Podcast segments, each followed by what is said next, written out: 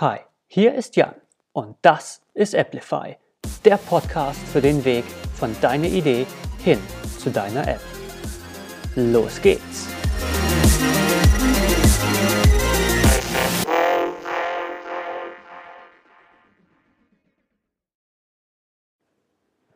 Hi und willkommen bei einer neuen Folge von Applify, deinem Podcast für App-Entwicklung.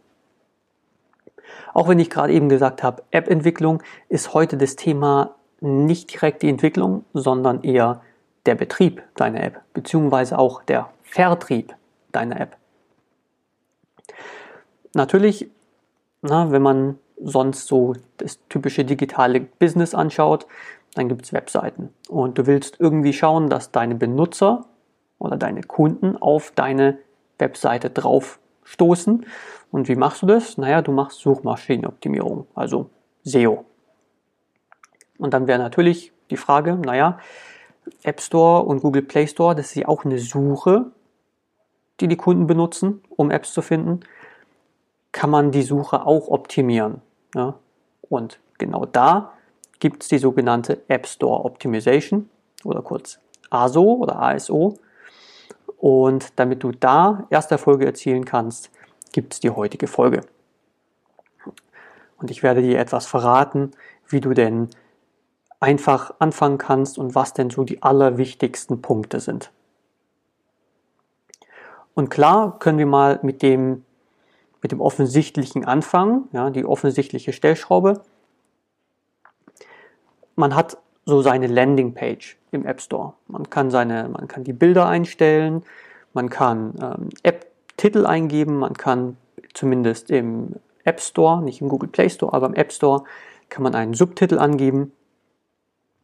Man kann Beschreibungstext angeben und man kann Keywords angeben, zu denen die App gefunden werden sollen. Die ersten vier Sachen, die werden dem Benutzer angezeigt, also Screenshot bzw. Video, App Titel, Subtitel und Beschreibungstext. Die Keywords werden nicht direkt angezeigt.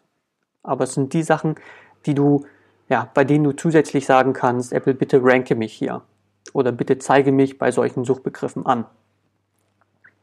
Und hier gelten natürlich die gleichen Regeln wie auch bei der Suchmaschinenoptimierung. Ja, dass du zum Beispiel Longtail-Keywords benutzen kannst. Dass du nicht zum Beispiel ein einzelnes Wort ähm, nennst, wie zum Beispiel Möbel, sondern zum Beispiel schreibst Esstischstühle. Ein blödes Beispiel, aber du verstehst, worauf ich raus will. Wenn du da spezifischer wirst, dann wird es dir potenziell auch helfen, weil gerade wenn du noch eine kleine App hast, ähm, dann wirst du bei, sag ich jetzt mal, den, den großen Suchbegriffen wenig Chance haben, weil da wahrscheinlich schon etablierte Apps da sind ähm, und dann macht es natürlich auch für Apple und für Google Sinn, diese vor dir anzuzeigen. Das heißt, einerseits hast du hier die, die typischen Regeln, die du auch bei SEO hast, aber es gibt so ein paar Feinheiten, die du nutzen kannst, beziehungsweise die du bedenken solltest. Zum Beispiel lohnt es sich auch Stichwörter direkt im App-Namen und im Subtitel zu verstecken. Also ich habe jetzt einfach mal auch bei mir den, den App Store aufgemacht und ich habe mal nach ein paar Beispielen gesucht und da bin ich zum Beispiel auf Otto gestoßen. Wenn du die Otto-App installierst, dann ist die auf deinem Homescreen und die heißt einfach nur Otto. Aber im App Store kannst du sowohl für den Titel und den Subtitel noch Variationen nennen. Und da heißt sie zum Beispiel im App Store Otto, Shopping und Möbel. Das heißt, es ist ein bisschen länger und hat sogar noch die Stichwörter drin. Okay, es geht um Shopping und es geht um Möbel. Und den Untertitel Mode, Technik, Fashion, Shopping. Das heißt, hier macht Otto sehr, sehr klar, worum es geht. Das sind Sachen, die direkt auch auf der Suche, auf der Suchanzeige, wo auch die anderen Apps noch angezeigt werden, da wird es auch schon stehen. Das heißt, es wird, wird sehr klar dem Benutzer gemacht, um was es hier geht um ihn dann auf die Seite der App selber zu locken. Dass die Benutzer auf diese App drauf tippen und die Details zu dieser App sehen. Das heißt, deine Keywords solltest du nicht nur im Keywords-Feld selber eintragen, welches übrigens im App Store nur auf 100 Zeichen beschränkt ist. Das heißt, du musst dich sehr, sehr stark fokussieren. Zusätzlich solltest du die Keywords auch im App-Namen und im Subtitel noch eingeben, um die Relevanz noch zu verdeutlichen. Einerseits die Relevanz für Apple und Google zu verdeutlichen, hey, es geht wirklich um das, als auch um dem Benutzer klipp und klar zu zeigen, schon direkt auf der Suchseite, was die denn von deiner App erwarten können. Und dann werden die Leute auch auf die Seite von der App gehen, auf die Landingpage deiner App im App Store und im Google Play Store, wo du eben nochmal ein bisschen mehr Infos geben kannst. Da hast du die Bilder, mit denen du überzeugen solltest. Ne? Bilder sprechen. Ähm, du hast den Beschreibungstext. Hier solltest du aber aufpassen, der Beschreibungstext, der wird im App Store nicht indexiert. Das heißt, du kannst da Keywords reinpacken ohne Ende, aber es wird nicht in der Suche relevant sein. Es wird erst dann relevant sein, wenn die Benutzer auf dieser App sind, auf dem, auf dem Detailbildschirm der App sind und sich dann eben diesen Text durchlesen. Und da wird am Anfang auch nur ein Schnipsel angezeigt. Also ich glaube, die ersten drei Zeilen vom Text werden angezeigt und alles, was drüber rausgeht, muss der Benutzer anfordern über den Mehr-Button. Also du kannst mal selber den App Store aufmachen und auf eine beliebige App gehen. Dann wirst du sehen, von dem Beschreibungstext werden nur die ersten paar Zeilen angezeigt. Und die müssen halt sitzen. Wenn die nicht sitzen, dann wird der Benutzer nicht mehr durchlesen wollen. Und wenn die nicht sitzen und auch die Bilder nicht überzeugen, dann wird der Benutzer die App nicht herunterladen.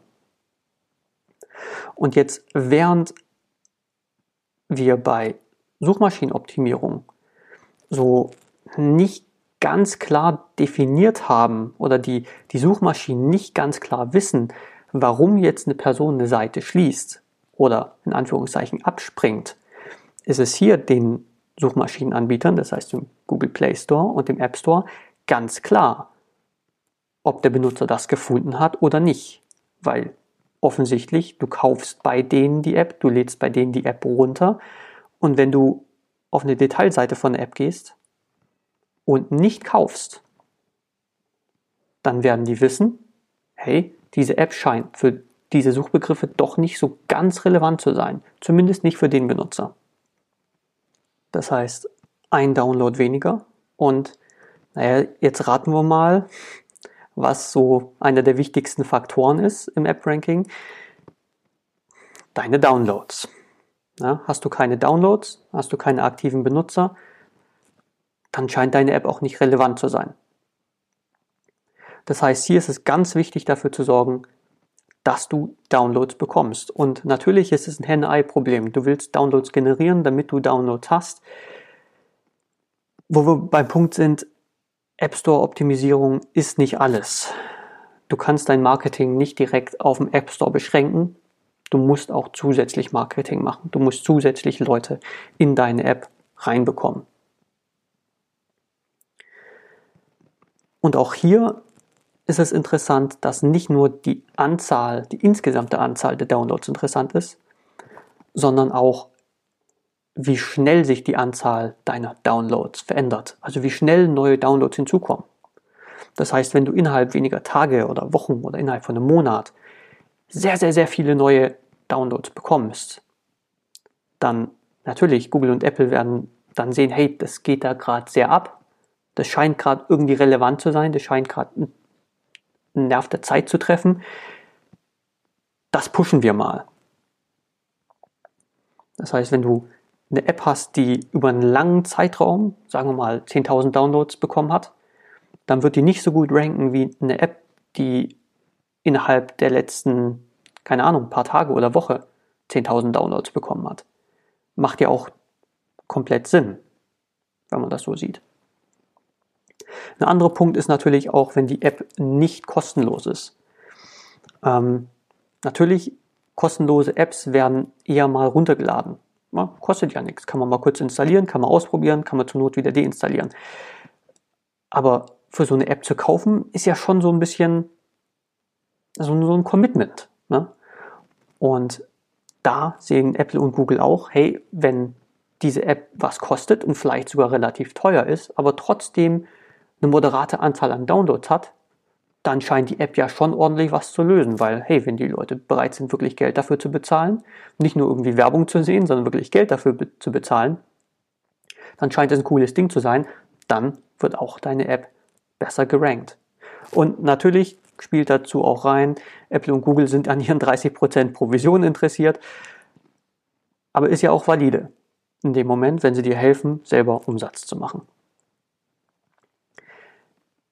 Aber ich finde, jetzt wird es ziemlich interessant, weil an diesem Punkt wäre man jetzt bei Suchmaschinenoptimierung mehr oder weniger durch, weil du hast deine Benutzer bei der Suche abgeholt und du hast sie konvertiert zu einem Download oder zu einem Kauf.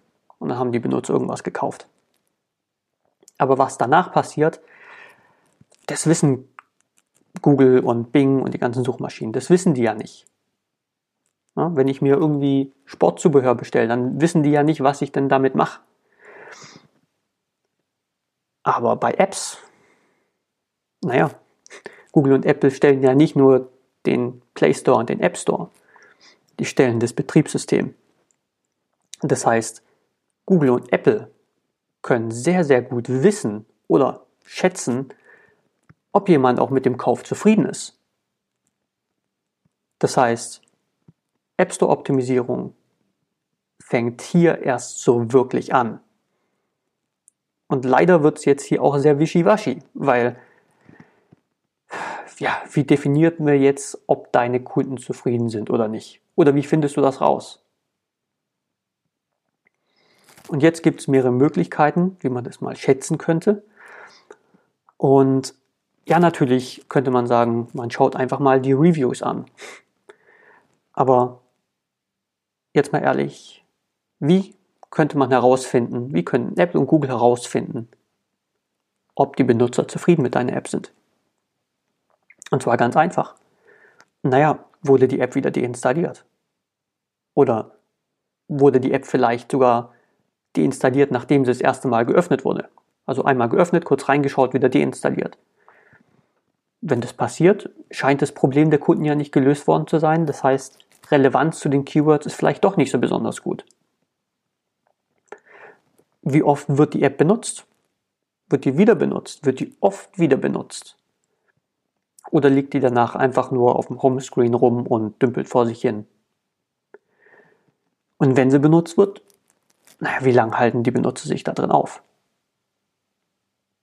Und das sind Sachen, die Google und Apple super leicht feststellen können und an denen man schon sehen könnte, okay, das macht irgendwie Sinn, das könnte man so messen, das könnte man so daran festmachen, ob ein Benutzer zufrieden mit deiner App ist. Das heißt, löst du wirklich, so wirklich das Problem deiner Kunden. Und zwar so, wie die es wollen. Nicht wie du es ganz gerne für die Kunden lösen willst, sondern so, wie die Kunden es ganz gerne gelöst haben wollen. Weil nur so wirst du diese Kriterien erfüllen. Nur so werden die Leute wieder in deine App kommen. Nur so werden die Leute vielleicht auch dich weiterempfehlen zu anderen Leuten, dass die die App herunterladen. Sind wir wieder bei dem Punkt Download sammeln. Nur dann werden die Benutzer die App wieder benutzen. Nur dann werden die Leute mehr Zeit in deine App verbringen. Das heißt, dann bekommst du mehr Kundenzufriedenheit, und dadurch auch ein besseres Ranking. Und natürlich, da spielt alles Mögliche mit rein. Ja, da spielt nur rein, hast du ein gutes Design? Ist die App gut aufgebaut? Ja, fühlt sie sich gut an? Lädt sie schnell? Ja, also zum Beispiel Apple ist auch eine der, der Faktoren im, ähm, im äh, App-Review-Prozess, zu dem ich ja auch schon eine Folge gemacht habe. Wenn eine App länger lädt, als, oh, ich weiß es nicht mehr, ich glaube zwölf Sekunden waren es, aber äh, nagelt mich jetzt bitte nicht drauf fest. Dann wird die App automatisch wieder geschlossen. Dann zählt es wie ein Crash und dann wird die App nicht mal durch den App Store ge gelassen. Weil die sagen, eine App, die so lange öffnet, da hat kein Benutzer Bock drauf, lass man nicht zu. Das heißt auch, ja, wenn die App schnell lädt und schnell da ist und schnell für den Kunden interagierbar ist, dann wird es ein gutes Gefühl beim Kunden auslösen. sind wir wieder beim Punkt Kundenzufriedenheit. Und natürlich gibt es dann auch andere Punkte, wie du Kundenzufriedenheit kaputt machen kannst. Also das Allerschlimmste finde ich, wenn die App crasht. Das ist das Schlimmste, was du machen kannst, ist zu wissen, dass die App crasht und nichts dagegen zu tun. Es wird sich nämlich nicht zuverlässig anfühlen, es wird sich nicht rund anfühlen. Die Benutzer werden anfangen, dir zu misstrauen, weil ey, ich habe hier was gemacht und plötzlich ist das Ding weg und jetzt kann ich alles wieder von vorne neu eingeben oder wie oder was und ist jetzt schon was passiert oder nicht. Fühlt sich nicht gut an. Das heißt, ein ganz, ganz großer Punkt von App Store Optimization ist zu schauen, dass du einfach eine gute App hast. Ja, natürlich, es geht auch um die Beschreibungstexte und die Bilder und dafür zu sorgen, dass, wenn die Leute dich gefunden haben, dass die das runterladen.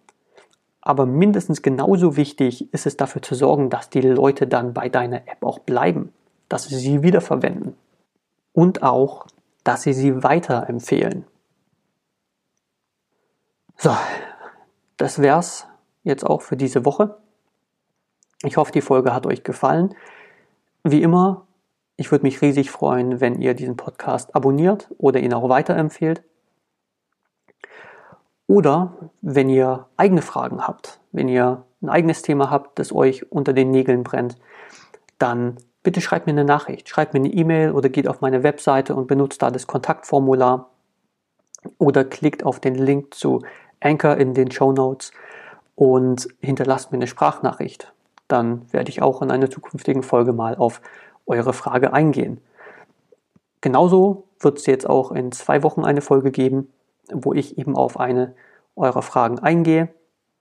Ähm, ich habe schon einiges an Informationen gesammelt und freue mich sehr auf diese Folge und hoffe darauf, dass in Zukunft mehr solche Folgen entstehen. Aber jetzt wäre es erstmal. Ähm, danke fürs Zuhören und wir hören uns wieder. Bis dann.